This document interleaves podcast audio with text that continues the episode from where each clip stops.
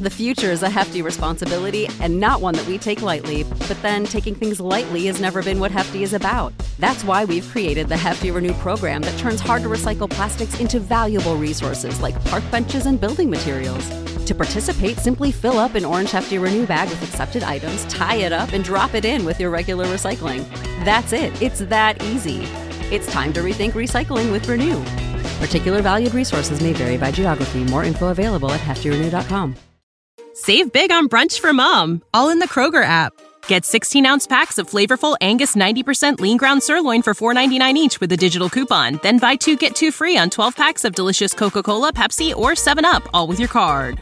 Shop these deals at your local Kroger, less than five miles away. Or tap the screen now to download the Kroger app to save big today. Kroger, fresh for everyone. Prices and product availability subject to change. Restrictions apply. See site for details. Hey gang, Kevin Goatee here, gutting the sacred cow. How are you? Episode 42 is here. Wow, 42, and Alice Vaughn is our guest, and she has chosen to take down Interstellar. What makes this episode so special? Alice used to be a nuclear, no, a regular physicist. Pretty special nonetheless, but we had no idea she was. And she took this film apart in a surgical like fashion. Wow, get ready to get schooled. Before we get to it, few things. One, hey, we love you guys. You know that. Uh, we're going to invite you to write some of our jingles. How about some new Amazon five star and one star intro songs and the uh, critics five star and one star songs? We love it. Oh, and five fun facts. Don't forget that one too. So send your submissions to guttingthesacredcow at gmail.com. Go to guttingthesacredcow.com. Take a photo uh, with some of our merch, a shirt, a tank top, We've had some of our, uh, some of our biggest fans, super fan Katie Cohen, rocking out a tank top. We've got my buddy John Sestero rocking out a, a, a mug. And I want to thank all of our super fans out there, Nick Carnival. But thanks to all of our super fans out there. We'll shout a few of you guys out every single week. Thanks again, Dave Hodge. I know you love the show. You're awesome. Thank you so much for all that. GuttingTheSacredCow.com. And again, if you have not yet done so, please, please, please, five star rating, two sentence review. Thanks a lot. Enjoy the episode with Alice Vaughn taking down Interstellar. Love you. Gather round,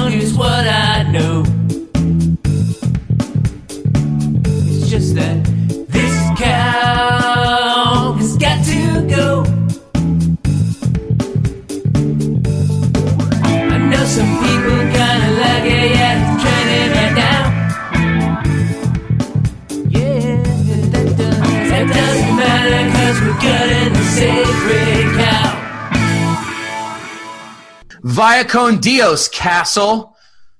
God's going to sit this one out. Kevin Israel, name that film.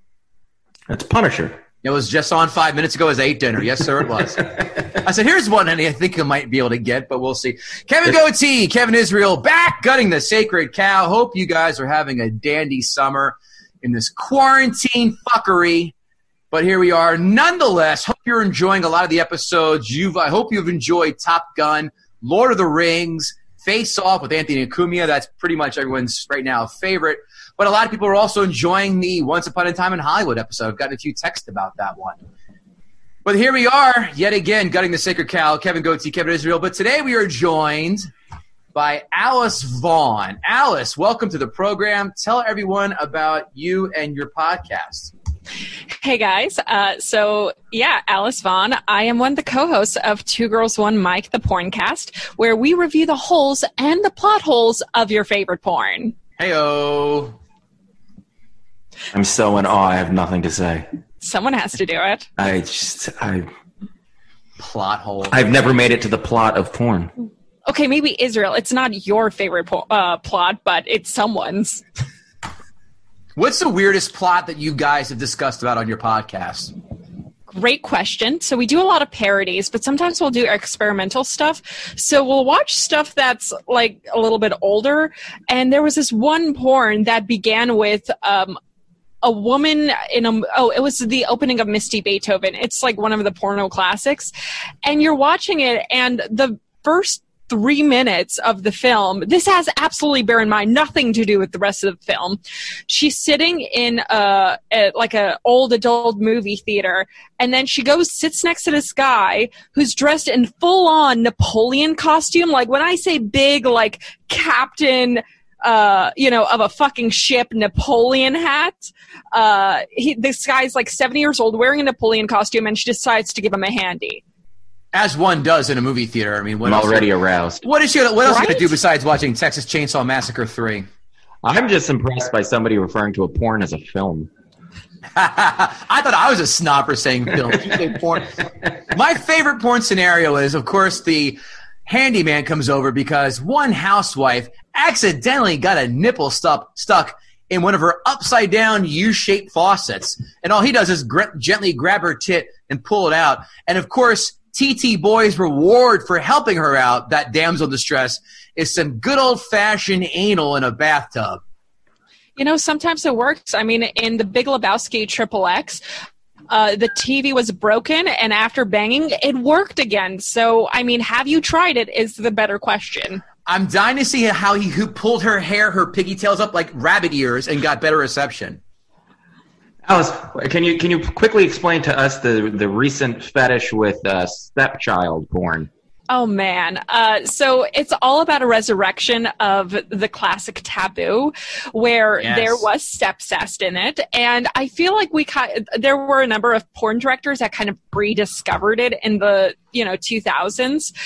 And the problem is uh, kind of how porn works and algorithms work, which is you you know if you consume a lot that's what they'll provide. It's like going to a supermarket and if they have captain crunch uh you you know that's the only cereal they have you're going to buy captain crunch and then the people who are stocking the supermarket shelves are going to say holy fuck we're selling captain crunch we should stock so much more captain crunch More Captain Crunch. Exactly. Until the only thing you're mostly selling is Captain Crunch. And that's what's happening with Stepcest. And I haven't met one porn star yet who says, yeah, I, I definitely need to do more of that. They will be fine if we stopped yesterday doing any more Stepcest. I just want to know if non-related people have sex anymore. Like it's it's it's a it's a rarity to find just two people on a date who decide to fuck. When you say non-related, I thought you meant to have sister and sister and brother fucking. Is that what you're into now, Kevin? Is that what you're slow? I mean, that's it's everywhere. Well, it's usually stepbrother and stepsister. anything to get off us, get us off this Asian kick. I don't understand why is it you turn on Pornhub and there's 18 Asians, but I've never typed in Asian in my search bar ever. Not my not my wheelhouse. Brazilians, different ball game. We didn't come here to talk about porn though, God damn it. Although we kind of sort of did, because Alice Vaughn decided to take down a film. Kevin, I would say this has got to be along the lines of films people say they like to seem smart. Now, I thought you were just gonna say this has got to be long because this movie was fucking long. this movie interstellar christopher nolan my i would say my most recent favorite director although his last few his last few editions not cutting it for me so You know, I judge how much I'm gonna like a guest by the length of the movie they choose. If I if I like put it on and it says 90 minutes, I'm like, I love this person. Whoever it is, fantastic. I put this on and I had to I had to do math. I had to be like, 100 this is I was like, this is two hours. This is th- no, this is almost three hours of movie. Yeah, So do you- Interstellar is 120 minutes of good movie stuffed into 170 minutes. oh so you read the same being we, we both read the same review on rotten tomatoes alice We did, yeah. i saw that too but that did not make my It was review. great. 8.6 oh son of a bitch i just Ah, you ruined it. I did. You ruined IMDb. it. I don't know why I read that. 8.6 on IMDb. Kevin Israel, Alice Vaughn. Why don't you both give me a critic's Rotten Tomatoes score since I ruined IMDb like a fucking rookie? I say 88. Alice. Are we Tomatoes. guessing? We are guessing, and I have the answer, of course. Oh, uh, I'm going to say uh, 82. 72. Oh wow. Thought this would be much more loved by the critics, but the people have it at what score? Alice and Kevin. I'm I'm going gonna to stick with my 82. 88. 88 and 82. 85 split the difference. A $165 million budget back in 2014 brought home 677 and a half million bucks, which in today's 2020 dollars, a $181.9 million budget, a 744.2 take home million dollars. Lot That Nolan name, man. Well, It's just, again, it's just dollar signs. he get listen, and I'm guilty. Every time I see a Nolan film, he's gonna automatically get my 15 bucks from here on out. You know what? He, for me, he's starting to have the M Night Shyamalan effect. Oh, hold, stop it. Hold on. I know. Hold on. I no, have, no, no. I've I've No. been disappointed with his movies as a No, that's late. fine. But I, I, I, well, here's, I detest the comparison because M. Night Shyamalan had one good film. Christopher Nolan had five, six. The trilogy. I'd, I'd argue that it was more than one, but I, your your point is valid. But still, I'm starting to think that I'm just holding on to this memory of what was, and he is not. Re- he's not repeating it. no, I mean, Inception. No, sorry, not Inception. I take that back. Wait a minute. What is the Prestige. one good M Night Shyamalan film? Stuart Little. Unbreakable. Oh, Unbreakable was a great movie. Yeah, and everything else I think has been shit. But fair enough. That's fine. Next section. Quotes, Kevin Israel. I don't have a quote because I don't never heard anyone want to or ever reference a single line from this film. And the quotes I saw on IMDb were just not that special. There's one quote that I pulled out. This isn't a quotable movie. Let's be honest. Not Nobody's been like, "Hey, remember in remember in uh, Interstellar when they nobody's doing that." But there was one quote that I was like, "Ah, that's kind of relevant." It's and the only person that said anything of value in this were the robots. Right. and it was uh, absolute honesty isn't always the most diplomatic nor the safest form of communication with emotional beings and that's exactly what i say to my wife at least once a day So when she get when you get all HAL 2.0 on her, I'm sure she appreciates the shit out of that. There are a lot of commonalities between this and 2001: A Space Odyssey, which you can check out, of course, with JL Carven uh, a few episodes back. But yeah, Alice, any quotes jump out at you for this film? There was one quote in particular. I mean, let's be honest what Interstellar is. I mean, it basically it's an explosion and dump of just pseudo profound dialogue. And that's why it's just not quotable. Uh, there was this one quote that actually, when I was watching this in the theaters, I bust out laughing, and so did the theater around me because it was so stupid. It's when Anne Hathaway said, Love is the one thing we're capable of perceiving that transcends dimensions of time and space. I literally started laughing, and everybody in the entire theater busted out laughing because it was so dumb. Right, right. I, I, I did chuckle at that. I go, no, no, no. That's it's just silly talk from the girl who showed her tits and love and other drugs. Okay, as opposed to uh, as opposed to um, devil's advocate where he goes love chemically nothing more than eating large quantities of chocolate Hooah. Five fun facts. Five fun facts. Whoa, five fun facts. Five fun facts. Five fun facts. Five fun facts. And this one, kids, is a sledgehammer to the nuts. Matthew McConaughey admitted that he's, quote, not really into sci fi. Oh, the guy from Texas who plays bongo while smoking weed with a line of Vegas nines and tens around the block isn't in the sci fi? Shocker. What's next? Are you going to tell me Anne Hathaway got hypothermia while shooting this film? She actually did. did she really Yeah, she did. She deserved it. I like. I think Anne Hathaway, sneaky hot, guys. I'm telling you right now, she's on hmm. my on Not the, with that oh. haircut. Not with that haircut. No, that's the I've given up on life haircut, which I don't appreciate. But other films, she is downright uh, attractive. And by the way, I think Matthew McConaughey was still coming off his Dallas Buyers Club skinny because he looked he looked a little a little unhealthy in this one. Well, when you're in the middle of a Dust Bowl pandemic, not much food going around the table, I would suspect as well. Uh, I still want my tan Jack Matthew McConaughey. Meow. Number two, for the cornfield, for a cornfield scene, Christopher Nolan sought to grow 500 acres of corn, which he learned, which he learned was feasible from his producing of Man of Steel. The corn was sold, and he actually made a profit. So Oh, good. I'm glad to know he's squeaking by. Sharecropper, film director. guess who was set to direct this film and hired Jonathan Nolan to write the screenplay? But guess what director was hired to write this film? And uh, sorry, direct this film? initially? I know this one. I read it. I have no idea. Steven Spielberg No. was originally hired, and then Spielberg had to depart, and Jonathan suggested to his brother Christopher to direct it. I think it would have been a better movie with Spielberg. Another guy who uh, you know I love, but boy, his last few or four, four or five have been absolute bull. Yeah. Number four, Doctor Mann's World, Matt uh, Matt Damon was filmed on the same glacier used in Batman Begins. When the team was scouting the locations, a local tour guide did not recognize him and proudly proclaimed, "Christopher Nolan once filmed here." Now, mind your surroundings. Love Batman Begins. On Miller's World, the water planet, each tick heard in the soundtrack equals one day back on Earth. There were ticks. I didn't even notice the ticks. Yeah, yeah. He I likes saw- doing that. Yeah, he does. He'll, he'll he likes giving the uh, the nods to some nonsense. I, I when I saw that before, I was doing some research a little bit before I started watching it. Then I kind of did this, and I started paying attention. Go, oh, yeah, that makes a world of difference. Anyway, He did it in Dunkirk. yeah, they did. That's another reason why too. I, I picked up on that because a lot of the soundtrack cues from Dunkirk. Here's what I do know: Alice Vaughn has come here too. Guts, Guts. the, The sacred, Sacred. cow. Yeah, I uh I hate this movie.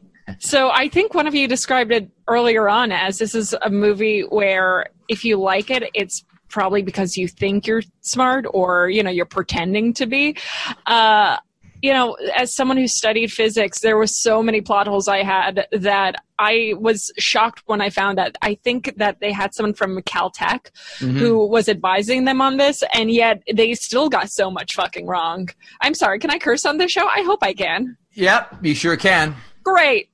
Um, so first off, we're expected to be uh, to believe that even d- though Murph's father, so Murph is Matthew McConaughey's daughter, were left to Earth in order to save the world, that she's still holding a grudge against him decades later, so much that her entire career is basically nothing but daddy issues.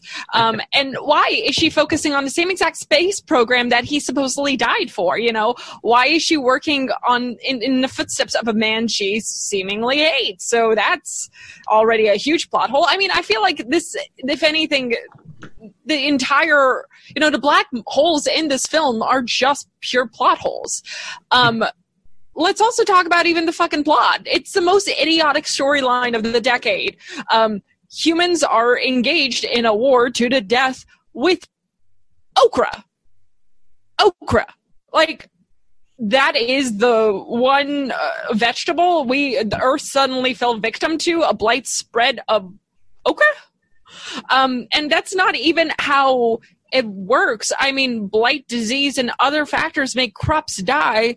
They don't cut such a wide swath, meaning like um, they allow for others to thrive biologically. Makes no fucking sense.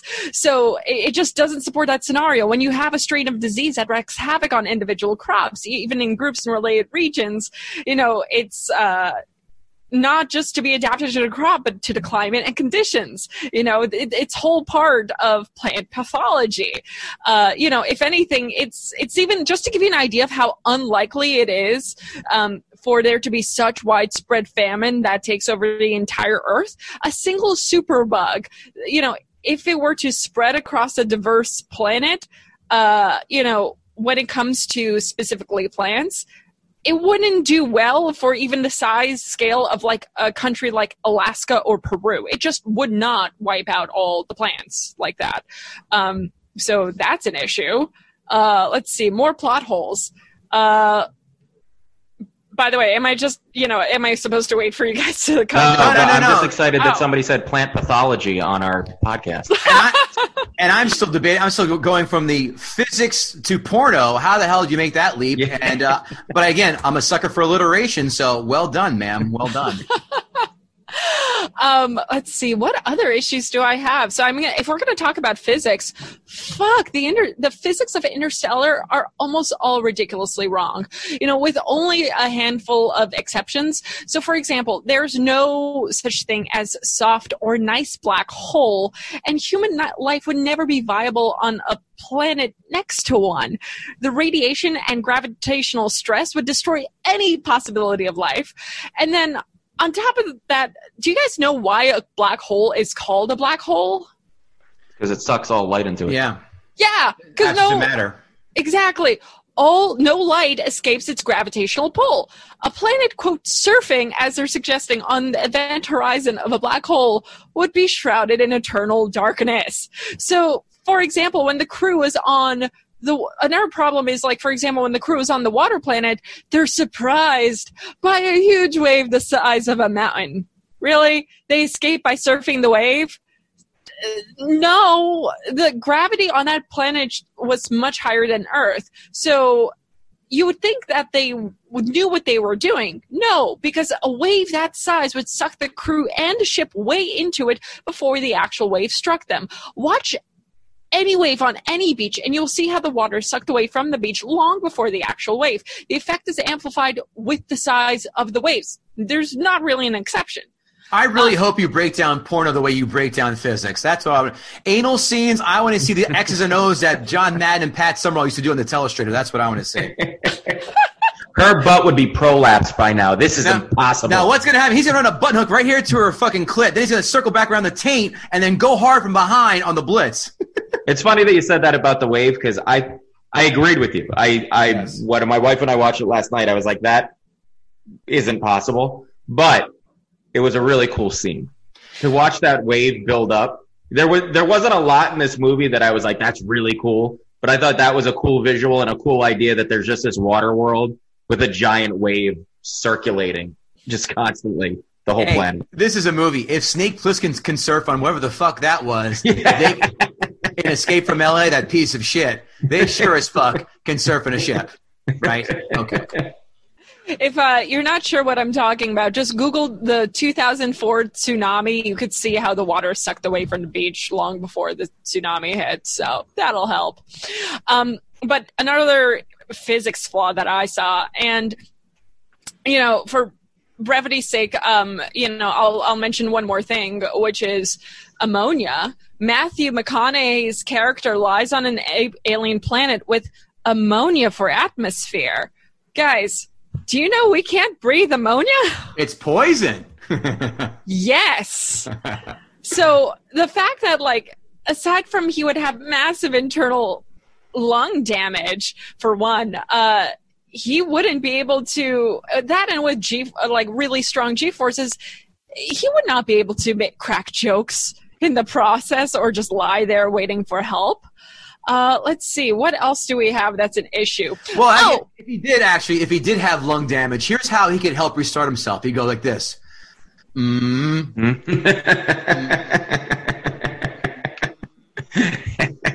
I, I love that scene too. I do too. And we did Wolf of Wall Street on this on this podcast too. Sorry to interrupt with the joke, but No, god it's damn it, it was a perfect time to do it. Hey, I, I'm used to interruptions. I, I, I allow them all the time. um, gosh, another thing that bothered me actually from the point of physics is actually, if I think about it, why the fuck is Matthew McConaughey's daughter scribbling away physics equations on a big blackboard? Guys, that's not how theoretical physicists work. They use computers like anyone else. Eisenstein and Oppenheimer sometimes are shown, like in film cr- uh, clips, scratching away on a blackboard, but that's for educational purposes. Their actual work was done in notebooks. Wait, Uh, I saw Goodwill Hunting. I was just gonna know- say that. I was waiting for a break. I was gonna say Matt Damon did a fucking chalkboard at MIT. I know how this works, ma'am, and it's on blackboards. And don't rob me of that belief. Oh man. Well, uh, here here's an, uh, something that will disappoint you. Then, uh, just because you've worked something out a theoretical problem, you're nowhere near to actually being able to make practical use of it. So, for example, in the film, they find the key quote to solving a physics equation using a singularity from a soft black hole. Again, all bullshit.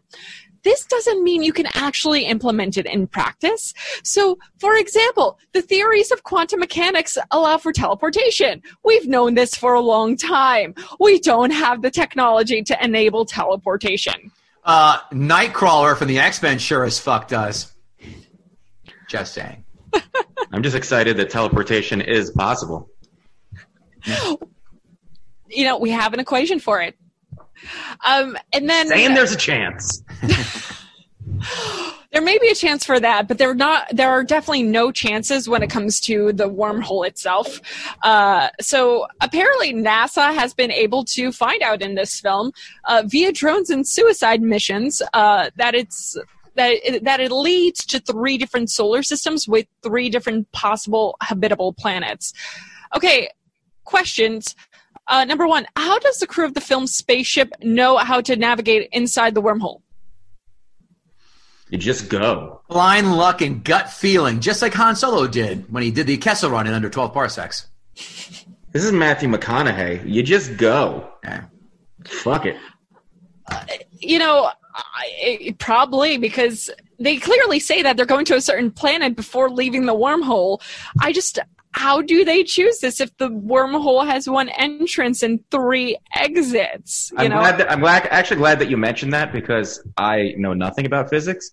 But when they did their little folding the paper explanation of how a wormhole works, if that's true, then when they went in one side, they should have come right out the other. There would have been no tunnel that they traveled through. It should have been an instantaneous. We're here. We're now there. And Yeah. they did that, I think, just for effect and to nod the pile of shit that was 2001. But I won't get into that. Yeah. They could have drawn a straight line like Doc Brown did in the alternate 1985 to explain time travel that way. That would be a lot more palatable. and then on top of that, then you know, if hypothetically there is only one exit and they have to travel between solar systems on the other side, how do they do that in a time allotted to them? Because the best case scenario is that the solar systems with the three different candidate planets lie one light year apart from each other. Super freaking unlikely. It would take the crew months to travel from Earth to Jupiter, you know, therefore take them decades, if not centuries, to travel from one system to the next. Yeah. So that's uh, another clear issue I have. Uh, let's see. Michael Caine, uh, you know, of course, as usual, you know, Ma- Michael McConaughey, the best pilot he has, you know, i- i- that he's trained for his entire life, uh, he allowed to go off and become a farmer. Which is kind of what you do with your best employees, I guess. You're in the Gifted and Talented program in Iowa. You get to be a potato farmer. And hey, to add to that, I know for a fact that anytime you break into a high secure federal institu- federal facility, that they immediately give you a job. right? And who knew that, you know, dis- only discovering a secret Na- he only discovered a secret NASA base because he himself in a parallel universe in the future told himself to travel to the NASA base's coordinates, which is just, you know, down the street from his house. Binary, too. Amazing. Yeah. um god and then i guess another huge issue i had was also when it came to the anne hathaway character at the very end what they did to her character which was you know at some point they basically said uh, that her character was to operate under the assumption that it was up to her to raise a new human race. And matthew mcconaughey at the very end of the movie rushes off to help Anne Hathaway raise, uh, you know, th- this new human race. Look, guys, at some point, NASA's best case scenario would have been, you know, giving four or five people the raising the task of hundreds of space babies alone. Look, the plan's not just unreasonable, it's ridiculous. And I may no longer be a physicist, but I'm a 30 year old woman. uh, I, you know, raising one or two ch- children already is uh, kind of a big deal. Uh, how how do you manage that if you're raising like dozens at a time? She had that robot guy, Yeah. the square, the worst looking robot ever designed. The guy who makes Johnny Five look like Optimus Prime. Jesus Christ, that was pathetic. Yeah, there. Th- this is not possible. I'm sorry. There's time to kill on that ship. for, as Alice said, months as traveling. You don't think McConaughey said, well, might as well start fucking, right? Just to pass the time and, you know, as we said, repopulate the human race. But, you know. But even then, so it's just a fact that you know what is she going to do when she has uh like two two year olds and she's raising the next batch of kids and you know it, you there's no education system in place like they're kind of being set up with nothing when uh when they're raising these kids like there's no society to help them with kids we already see people breaking down with homeschooling and covid and they have resources they have the internet these people have nothing Maybe if I got gotta- to raise the next society of humans, do you know all the batshit crazy stuff I would tell them? And may, I'd be like, "Yep, no, I'm I'm God. That's correct. I am God." And uh, and I have, I would just make up so much weird random shit. That that Matthew McConaughey's plane would land, and they'd be he'd be like, "Why are all these people singing? Oh, they only speak through singing. No, that's all I let them do. They just sing. That's Well, my thing." Maybe considering Matthew, how this maybe, maybe they could have Matthew McConaughey find himself a uh, an au pair on Saturn and do like an Upper West Side stroller mom pushing thing and raise the kids that way, right? You know maybe he can contact the you know omnipresent humans uh you know that he apparently ends up fathering uh so which okay let's talk about the uh this chicken and the egg scenario, which is apparently how humanity gets to the future in the first place. Because we need to talk about how this film resolves itself, which is in the worst possible way. So, if omnipotent humans need Matthew McConaughey to communicate the secret of love to his daughter through a library Morse code system in order to save humanity, how did that future race, ostensibly founded by McConaughey, come to exist to begin with? Are they communicating from a future that wouldn't exist without the very actions of which they're currently intervening? You the know? internal loop. right it makes no sense um so i don't know maybe they could use these all-seeing future humans to travel back in time to help fix this movie instead because i hated it i don't understand people's appeal to it i think anybody who likes this is just you're telling me that then you also laugh at the big bang theory you find that funny well, that's a bazinga argument right there. Never watch that show. Only bits. and- Penny, penny, penny, penny, I've penny. never. Yeah. You ever watch that show, Kevin? I never have. I've seen a couple. I've seen a couple episodes. I, wa- I watched it like long before people hated it so much, and I just didn't like it. And then people started to hate it and really analyze it. And I went back and I was like, yeah, they're right. There are no jokes. Kind they of just like say something and then there's just a canned laughter and everybody goes, ah, it's hysterical. just like Friends. I've never watched a full episode, but goddamn, that show's written for dumb people. No, and it's not is 90s funny. nostalgia to me though. I don't give a fuck. It's not funny. How about that? That's 90s nostalgia for you. thank you Do you want to go with your notes first, Kevin, or shall I? You choose. I'll let you. Uh, you went first last time. I'll go first this time. Please do. Um, all right. First of all, well said, Alice. I Very was well not said. prepared for an actual scientific analysis of this movie, but I'm goddamn glad you did it because I had similar thoughts. I'm just not educated enough to uh, to say it in in proper English. Um, I saw this movie once in the theater when I, back in 2014 when it came out, and I remember thinking because it's such a massive movie, and there's it, it, it you just, I just walked out of it and I went I guess I, that was impressive I guess. I don't I didn't I never thought about it again. It's a movie I literally saw it walked out threw it from my mind. Um, so much that I didn't remember that it was a three hour movie. Fuck you very much. Um, so this movie had a ton of potential. I thought it had a really cool concept about the earth dying and having to trans when I mean not that this is a new concept you know uh, Lost in Space covered it many, many years ago. But the co- the concept of a of the planet dying, we're trying to get the whole human race off. But there was just first of all, at the outset, they set up all these interesting little tidbits about society now that they never went back to. Like apparently the government, it, I guess it's like a socialist government now where the world is run through socialism and nobody believes in the Apollo landing. Like that was just a little tidbit they threw out. And I was like, oh, well, this is going to come back because they had an entire conversation about how nobody believed in the Apollo landing. and they never brought it up again. They never talked about it. There was no reason to even mention that people didn't believe in the Apollo landing. I don't know what the point was. But then they also, another very quick throwaway line that I thought was going to be significant. They didn't have MRIs anymore. Apparently medicine wasn't, people just didn't have access to medicine or something. And they mentioned that and it never came back.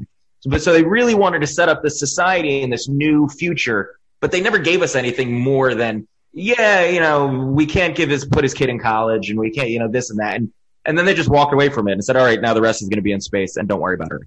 So that that that always bothers me when there's obviously these little they're trying to tell you a story and they never expand on that story. But that wasn't the story we wanted to hear anyway. We wanted to hear the story about space. Um, and then the whole thing, and I agree with you, the whole thing with the love issue. I don't know. I, I feel like that was thrown on in the in the last writing of the like the last rewrite of the script. They're like, you know what? We need something that the chicks are going to dig. What do chicks like? Love. Throw in love. That's what we're going to do. And it's, it was just so, I felt so pandering. Like, yo, yeah, love. Like, I, I, I bet you uh, non carbon based life forms out there probably don't even have love. They probably just fuck, recreate, and move on.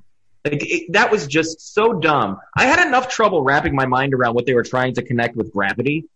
Like, if this is a, this is a movie where if you don't know physics, you're gonna have a you're gonna have a tough time wrapping your head around it. And so when they started talking about gravity and time and space and all that, I, I watched um, I watched two different science dissertations today to try to understand this movie. Oh, and nobody you was binging Nova? because I was like, you know what, I need to understand this. I need to, and I wasn't. They weren't long. They were each like eight minute little pieces, but.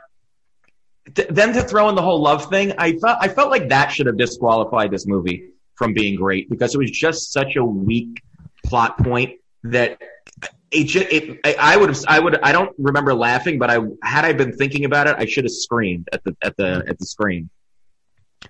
The The pa- the real pandering would have been if McConaughey would have taken his shirt off and showed his abs for the ladies in the audience. I would have been like all with that. I would have been all right. I would have been like, all right, he's got good abs. I And then that. and then the robot would have went meow. Yeah. That would have been a fucking moment. thank you for that transition, Mr. Goatsy. The robot, You're welcome. the fucking robot. Yes. We have robots in development today. There is not a single robot that looks like that. There is nothing that's even leading us towards a robot that looks like that. Robots will either be humanoid or look like dogs. That that's the two main robots we have working right now. that robot looked like a Chinatown knockoff of a Transformers toy without the licensing agreement. You know what it looked like actually, and I and I and I know that he uh, they they they acknowledge because in the week Wikipedia page when I was reading about the the filming of it, he acknowledged that he was he was inspired by 2001. The robots Surprise. look like the monolith Yeah, from know. 2001. So I don't I don't know if that was intentional or not, but why they couldn't just make a cool looking robot man? Like, just give us something to like in this movie. Something like the robot at least had like cool dialogue and was kind of funny, but they had to look like a fucking Rubik's cube. Like, what? That was ridiculous. Um, Look, the Chinese are only so efficient. They're better at manufacturing diseases for worldwide plagues. Uh, and, and speaking Right. of 2001, there were three movies that I associated this movie with. Uh-huh. Contact, which it turns out one of the producers had some connection to Contact. Uh, Arrival. Mhm. which I liked. Um, Is that Amy and- Adams eh, Arrival? Yeah, I hated that. and 2001. Well, Contact, Contact. I remember walking out of Contact being like, "Wow, that was like I just watched a whole movie for basically them telling me that maybe nothing happened," and that pissed me off. Arrival, I thought Arrival, I thought was was cool, um, but it was also a very long, drawn out movie that went very a very small place. And 2001 is my most hated movie now, thanks to this podcast. Uh, but when I read the, how what the book was about, I liked the story more, and I got it, and I could see where this movie came from. But all of these stories, I don't know why they think science, science fiction has to be so boring and so drawn out. This movie was so unnecessarily long, and I'll give you one example of how long this movie was. There was the scene where she's recorded, where Murph is recording the message to Anne Hathaway about her father dying, and then she says, "And you knew, didn't you? You knew that you were killing us all." They show her recording that, and she records her entire speech, And then when you get it to the ship, you have to watch that entire speech all over again. Right. Why did you do that? Show her start to record, and then you get to watch it from Anne Hathaway's point of view. He had to show it both times. That's how long this movie was. It was just unnecessary exposition over and over again. That, by the way, was over most of the audience's heads. So that, to, to me, that was just, just terribly, terrible pacing. Um, yeah. Oh, and my last point, and this drove me crazy.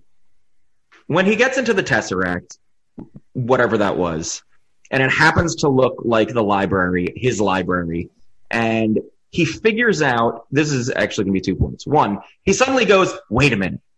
They're not aliens. They're us. Where did that come from? Where did that epiphany suddenly come from? He had nothing, there was no new information that was given to him to realize that, other than him just being like that whoa surfer where he's like, whoa, I figured it out. It's us. I know kung fu. I know kung fu. It's, it was that was just blew like, and I remember thinking it in the theater too because when I watched it again, I was like, wait a minute, I rem- I wondered that because I felt like I missed something, like I missed some piece of information where it was like, oh right, but there was that no oh right moment. Matthew McConaughey is just apparently Sherlock Holmes and he figured it out. This entire movie, it felt like Christopher Nolan was trying to say, "Oh, look how smart we are," Yes. and then but progressively making the plot worse. Right, right. And and and Christopher Nolan's been doing that with movies recently. He's been trying to say, I'm going to make this so complicated you'll feel like a dumbass when you leave. Oh.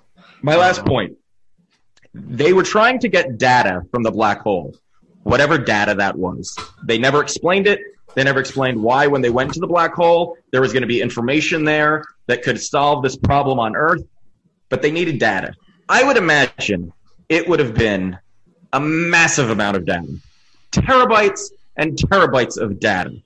And he is able to put all of that data, all of that information into Morse code into the second hand of a watch. How fucking possible is that?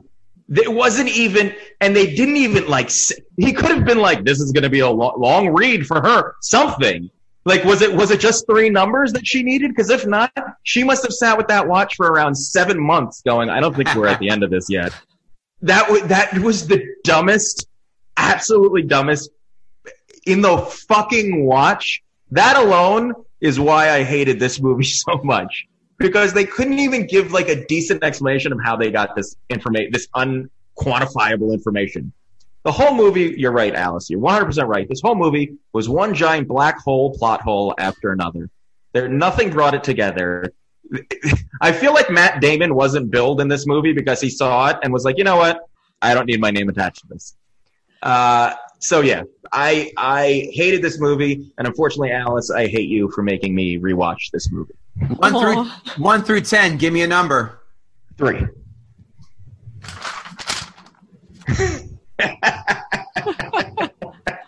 I'm a Nolan junkie, as you know, but as I said, his last few didn't specify how many have been lackluster. But I'll start at the beginning, as I always do. The first thing I notice, you know, if I ever wake up from dying, and I'm actually I don't believe in it, but if I am reincarnated, if I'm reincarnated as a far as a farmer, the first thing I do is go wake up and go, "Yeah, this sucks," and move the fuck out of farming because that's boring. I love loved the hillbilly textbooks of the fake moon landing. How I laughed. You laughed at Anne Hathaway. I laughed at them shaming him for a fake moon landing in a textbook and him going, "Fuck you." I'm actually a progressive guy who thinks with technology and science.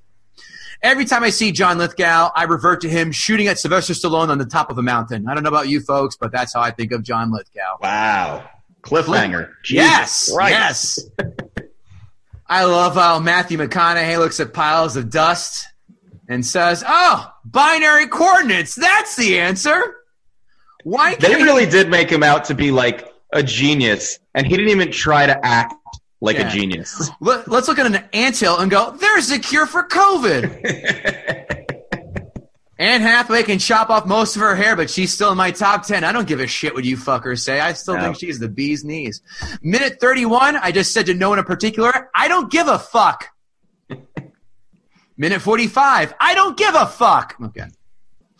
Got I'd a long rather- way to go. I know. I'd rather watch all of McConaughey's Lincoln commercials on a loop as well as Ghost of Girlfriends Past and Failure to Launch. than this film. I liked Failure to Launch. Shame on you. By the way, you just failed the uh, straight white male test. Never claimed. Gong. When Murph grows up, she'll have a superhero origin story. Mom died of cancer. Dad flew off to Saturn. What better origin story in a superhero universe is that? This is, so how did Nolan pitch this film? Hey, let's remake 2001 A Space Odyssey with better looking people and no apes. That apes thing was bullshit. And oh yeah, let's get a black guy in here for better optics on this film, right? Yeah, you texted me last night something about no black guys. Rom was black. Well, I didn't get to that point by the time I Oh, texted you. oh, okay. I forgot about that part. I don't know about you two, but I sure as fuck rooted for them to come out of that wormhole facing the Imperial Star Destroyers or an all Klingon armada and then get blasted into smithereens. This film had the excitement and pacing of watching your Thanksgiving uh, Thanksgiving turkey cook in the oven. I felt like I had to be a fly on the wall at NASA to appreciate this film. And I'm a relatively smart guy. I don't know shit about physics. I will say that. I felt fucking dumb. You know how dumb I felt? I read, read the Wikipedia page and still didn't know what the fuck was going on. and I said, Jesus Christ, Kevin. Okay. You should have watched the two physics dissertations. I should have watched Nova back to back to back. I mean, there were only three things with physics that got right in the film. There's no sound in space, space is a vacuum, and sound waves can't travel. That's it. These Oh, char- you know what, Kev? One, I'm sorry. I hate to interrupt you. There's one more point. The slingshot doohickey that they were going to perform. Yeah, Been they did that first. Been done. in- what's that? Armageddon. done. Yeah, I know. I was just going to say that. Armageddon. He even and, and I think it was Steve Buscemi goes, "Yeah, I saw this. It's when the coyote straps the rocket to his back. Doesn't end up too well for him." And the guy's like, Actually- "Well, we have much better rockets." I'm going to correct you. The firm this was really first done in, and in real life, was Apollo 13. Nanny, Oh, nanny, boo boo, stick That's your head in doo doo. That's right. These characters have the charisma of a water park employee. Go, go, go, go. Even I already said that one. Enough of the don't go into that gentle night fucking analogy. You know who did that one best? Rodney Dangerfield, Back to School, 1986. Look it up. Feels this was just made for NASA. I already said that one. And now we're trapped behind a bookcase. Oh, it comes so full circle. I love Nolan. I saw this in the theater. In fact, I'll tell you the origin why I saw it. I got mad because at my old job, they reassigned me to a district I did not want to go to. And I said, I'm done for the day at 1045 in the morning. And I went to go see this. And I go, you know what? I wish I was still working. This job, this movie was not that good. And I just kind of Men in Black neuralized it, and forgot about it. But people still defended this film. And I said, eh, didn't grab me. After rewatching this, and Kevin's right, fuck you, Alice. This film is not good at all. Two out of ten. I don't care what you say. Everyone who says they like it, you might as well put them in the same category as Lebowski, 2001's 2001. All these films that you want to seem smart at, and you want to seem worldly, and you want to, you know, turn your nose up at people who go, "I like reading fiction once in a while," or "I work at a fucking Barnes and Noble." No, I'm not buying that. You're not a real person. You're the last person I want to associate with. No one ever likes this film, and is honest about it, unless you're trying to get in someone's pants. That's the fucking truth. And if you're trying to get in someone's pants, chances are they're not a physicist. if you're trying to get in someone's pants that bad who loves this movie. Yeah, her her wormhole or his wormhole must be a real delight. Okay. Alice, no porn spoofs to this one, huh? Uh, thankfully, no. How about inter snatch? I don't know. I'm just the funny guy, I guess. All right. That being said, Alice, give me a score one to ten. What you thought of Interstellar? Uh, I mean, I would say half a point. Can I do that? You can. You can do whatever you Yeah. want. Half a point is good. And of course, this abysmally fails the remote test. Alice, the uh, ro- the remote test is if you're flipping around on cable and this pops up and you go, "Holy shit, I love this part," or "I love this film," and you drop the remote and go, "I know what I'm doing for the next hour and 45." This Nope. film is a, an allergic reaction to the remote test. It's ah ah ah, trying to change that channel as fast as possible. There's not one moment I would ever go back and go, "Yeah, I want to see that again." The only saving grace I can give this is Hans Zimmer's score. I love Hans Zimmer. I think he's great. But I don't have any of that, his music from this film on my phone. So I guess I'm a hypocrite after all. I'm going to say that Zimmer's background music was so loud, you're actually often very unable to hear the actual dialogue. Well, wait till we get to those Amazon one star reviews, Alice, because your point is about to be doubled. But before we get to that, it is time for the critics five star reviews. Critics five star reviews. Critics five star reviews. Critics five star reviews. As, specta- as, as spectacular as it is flawed. True.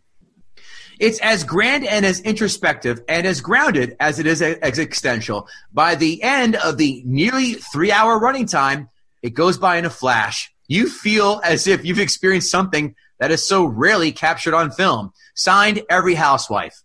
Sounds like he's talking about a case of diarrhea. Yeah. That could also be depression, anxiety, a lot of things housewives experience. Yeah. The old saying, shoot for the moon, even if you miss, you'll land among the stars, has never rung quite as true as it does here.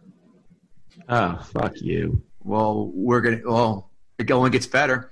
Naturally, Nolan's desire to unite high and low culture. Ha ha! You're trying to seem smart, douche nozzle. Doesn't always pay off. Yet, even when he gets pretentious, I don't hate him for it. Better filmmaker who fails while overreaching than one who has a hit with Transformers. Fuck you, Transformers 1 is great, the other ones are shit. And here's something, and, oh, by, and now I'm prefacing this one. And here's someone's trying to say something, but saying absolutely nothing. The planets and the new galaxies are creative, are creatively different yet familiar, beautiful and ugly, habitable but not habitable. They have their own histories and realities, and have no interest in being colonized by the U.S. of A. What Uh. did that person say? Uh, he said that he hasn't seen a naked woman in 15 years. I think it was a woman who wrote that one, to be honest with you, if I recall. Critics one star reviews. Critics one star reviews. Critics one star reviews. Interstellar is a grand undertaking, but in shooting for the stars, it loses loses its footing.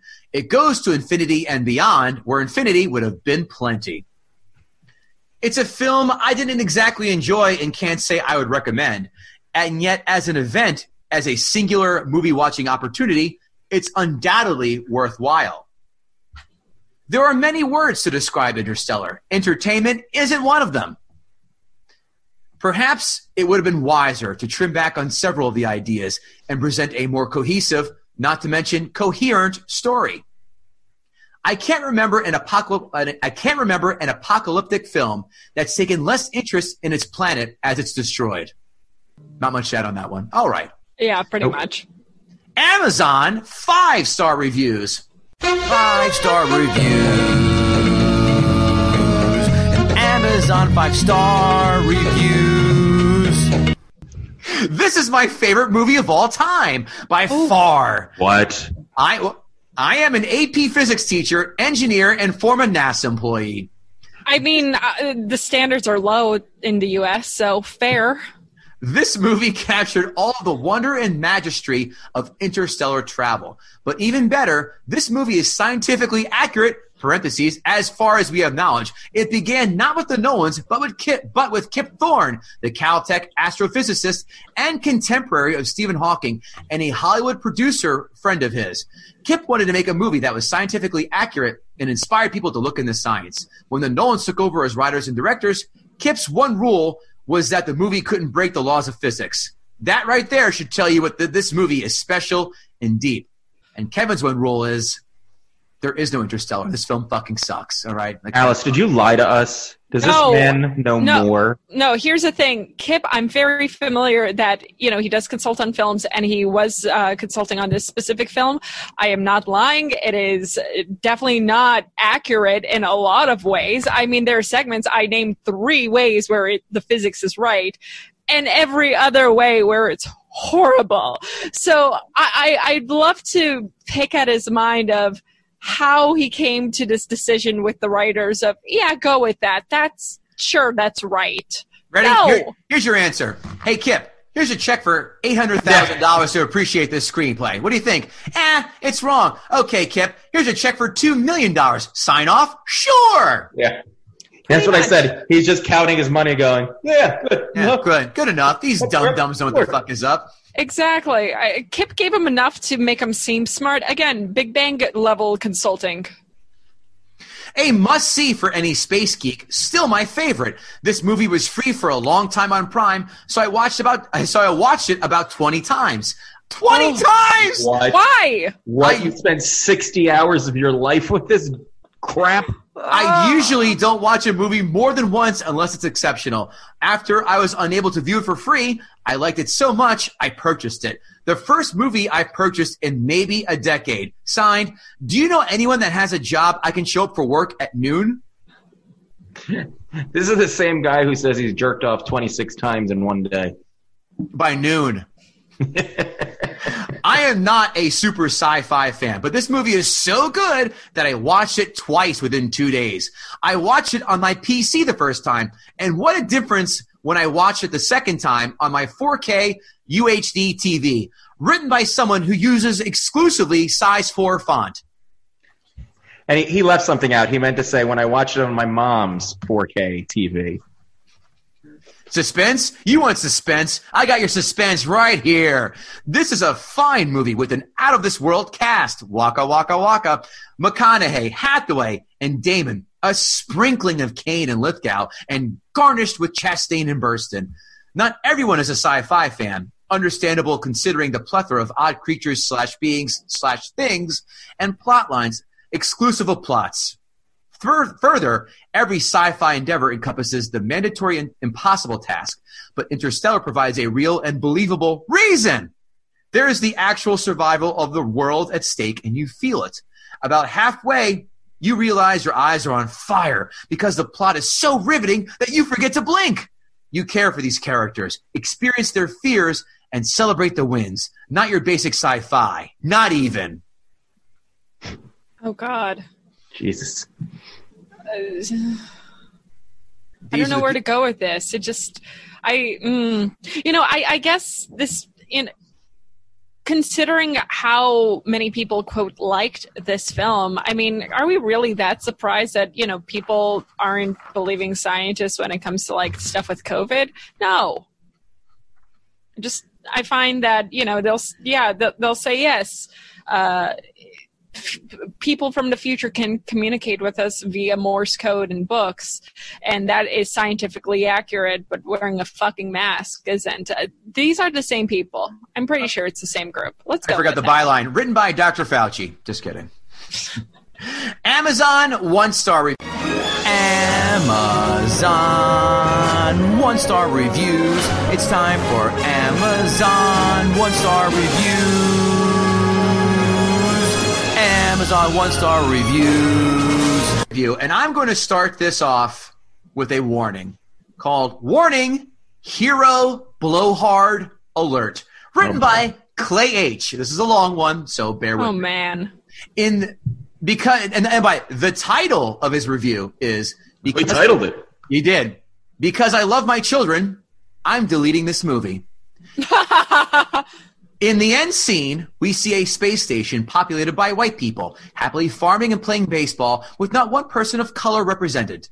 That there is not a single person of color pre- present implies that only people who are white made it onto the space station, and everyone else was left behind on a doomed planet, thus the unspoken genocide. I realize some people might say I'm being too sensitive because they see no problem, telling me after all, it's just a movie, and you don't have to make everything about race. With those people, I'd have a discussion about how movies are that are meant to spark scientific curio- curiosity and inspire an adventurous spirit, yet only portray success for white people. Leave those who are not white with a sense of being left out. People pick up on these subtle messages, even if only on a subconscious level, as if the movie is saying, see this future? See the people in it? It's not for you. That is the horrible power of these messages. These messages are subtle and shout louder than words could ever could. These messages are felt by children in places because parents, so, sorry, these messages are felt by children in places parents can't reach. I'm deleting this movie from my purchase videos because I can do better than showing my children these kind of messages. Wait, shh. Did you guys, hear that? That's five million black people laughing at this fucking guy. I want to know how did he get that as the message out of the film of, oh, wait, a couple white people survived. We're going to gloss over every other issue with this film. This is the most pertinent thing we need to discuss. The the possible genocide that's never discussed or brought up or has nothing to do with this film. How about we forgot that one of the scientists was black? How about we Oh yeah. People with an agenda will always find a way to work their agenda in. My next line amazing how we skate over major details when we're forcing narratives down people's throats. And by the way, this review had 50 comments for the review, and I did go down that wormhole. I didn't watch Nova, oh. I read the wormhole comments. And people, Shut up, pussy. Besides Warren Beatty's Reds copycat monologues, what makes this production more unbearable and non convincing is the obvious lack of scientific clarity to enhance the authenticity of the character development. Thus, this lack of scientific coherence in the plot fails actors in delivering and articulating the theories that they speak and refer, with the exception of the wormhole.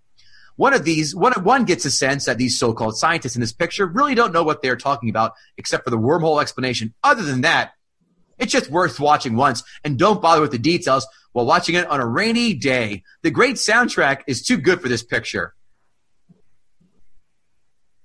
No. Junior Counter Col- Junior County College English majors shining brightly here, kids. And now for some dum dums. I wanted Innerspace, but rented this by accident and didn't bother watching it. Didn't care for Nolan's movies. First of all, I love that somebody's still renting Innerspace. Martin Martin uh, Short injected in some guy's asshole flying around. Uh, or sorry, You Dennis? Quaid injected, injected into Martin's asshole. it might have been a more enjoyable movie than this. What do you mean might have? It was. Warning, do not accept this mission without utilizing the closed captioning feature and loads of inconceivable science forged from somebody's nightmares. Oh, and you can't miss that really loud church organ music that drowns out most of the dialogue. At the end, McConaughey flies off in what appears to be a stealth version of Luke Skywalker's X-Wing starfighter, with his version of R2D2 strapped inside.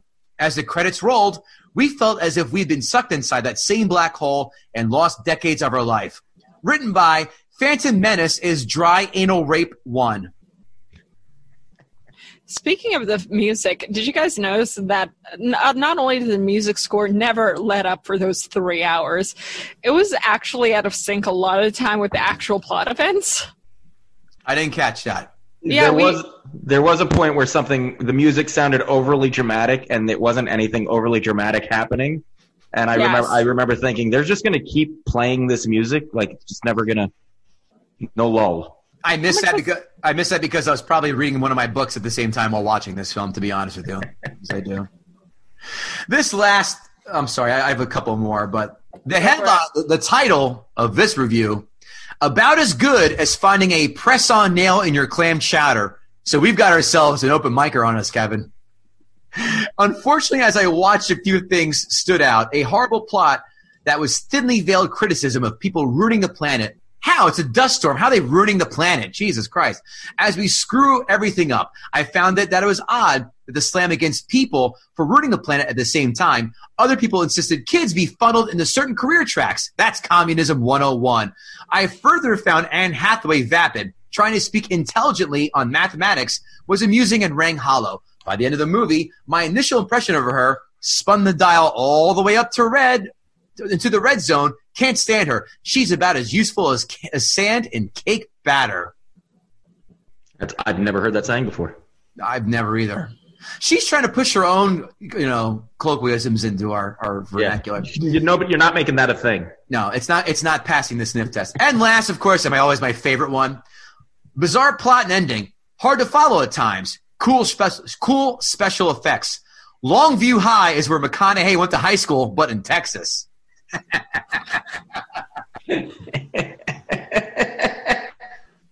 Someone's probably from Longview, Texas, trying to get a shadow. Like, hook 'em horns.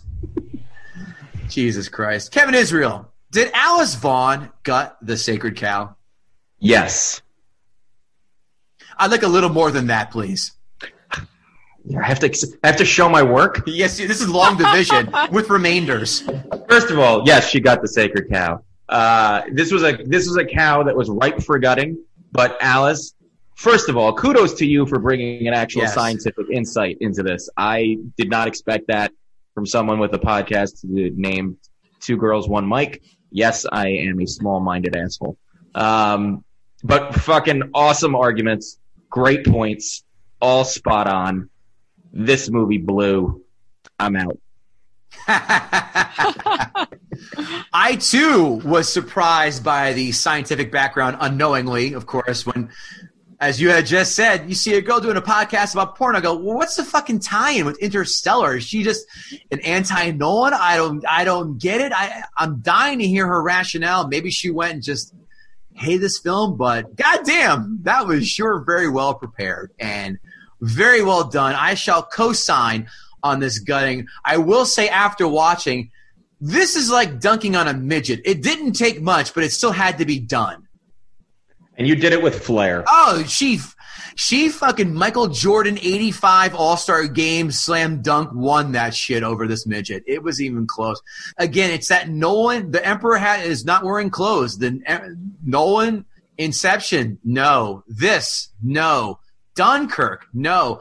And we said, we said before, Tenet, whenever that comes out, I'm not optimistic about this. Not at all. It's going to be a mess. It's going to be confusing. There's going to be no character development, but I'm still going to see it in the. Theater. I am too. Fuck He's going to get my fifteen dollars to see this. I'm hoping. and Then again, I'm, I'll probably walk out and go, "Didn't like it," and then people go, "Well, I liked it." Why'd you like it? Oh, okay. You just want to see Because bullets went backwards. Into his gun. That's kind of cool. Ugh. Have fun at UCB. Kevin Israel, where can we find you? Uh, I, I have some comedy trickling in, a couple of live outdoor spaced shows, socially distanced and whatnot. Just did one. It actually went really well. Uh, so check my calendar on my website, kevinisrael.com. And if you're still scared of the coronavirus, which you should be, uh, you can get my album safely from the comfort of your own home. The struggle is real on iTunes and everywhere else you get uh, audio shit. Alice Vaughn, tell us yet again where we can find you. guys. Uh, so you could find me on my own show wherever you listen to podcasts, including this one. Uh, Two Girls, One Mic, the Porncast, where the one with the white background microphone and a pink bra, where you can hear myself. And my co-host Yvette d'Entremont, also known AK as SciBabe, where we take uh, where we we are two women who come from science backgrounds, but we review the uh, the the plot in porn and we talk to people within the adult industry as well as adult adjacent. So we have comedians reviewing porn with us, but then we also have uh, people like Nina Hartley and Lisa Ann and therapists and sex researchers joining us and debunking all that you know, is within the adult industry and even how it relates to everyday life. So, uh, twogirlsonemic.com is also where you can find all of us. Uh, and oh, you could find me individually on Twitter at Rational Blonde. I've never wanted to be on a podcast before, but I want to be on your podcast. Yeah, this sounds fun. if I could talk about Kuz Juice velocity squirting out of Lisa Ann's area, that would be just the bee's knees. Two two podcasts, and you got that word in twice. Na- I did. Oh, that's right. Nailing Palin. I've seen it. We reviewed that one with Tom Arnold. Tom Arnold. Yeah. How'd, you, how'd you get him? Wait, wait, wait. Was he not filming down Periscope Part Two? Uh, he, That's friend awesome. Of, friend of the show. Uh, you know, uh, he actually loves my co-host's writing, and they're both Red Sox fans. So Gross. You know, I'm not going to judge. I'm not into sports, so I wouldn't know. I was gonna say I'm a Yankee fan, so they can go fuck themselves. Ah. but you can find Kevin Goatee and all my dates. KevinGoatee.com. But more importantly, go to Gutting the Sacred Cow every single day. GuttingTheSacredCow.com. Why? Every day we're putting out articles. We're doing our list of 10. We're doing our favorite movie quotes. We're doing sequels that we think should be made or films that we, or sequels that we did not think should be made. Movie news, movies we've recently seen and other things like that. GuttingTheSacredCow.com. And if you have not, for the love of Christ, write us a goddamn five star rating and a two sentence review. That's all we need. We've got a few more in this week. YouTube as well. Check us out there. But that's it. Alice Vaughn, fantastic job today on Gutting the Sacred Cow. We applaud you and your effort. It has been well done and documented. And Good that's job. it, guys. Yeah, very well done. We will see you next time, gang. Thanks a lot. Take care. See you later. Save big on brunch for mom, all in the Kroger app. Get 16 ounce packs of flavorful Angus 90% lean ground sirloin for $4.99 each with a digital coupon. Then buy two get two free on 12 packs of delicious Coca Cola, Pepsi, or 7UP, all with your card.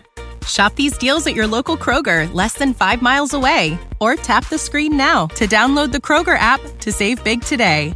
Kroger, fresh for everyone. Prices and product availability subject to change. Restrictions apply. See site for details.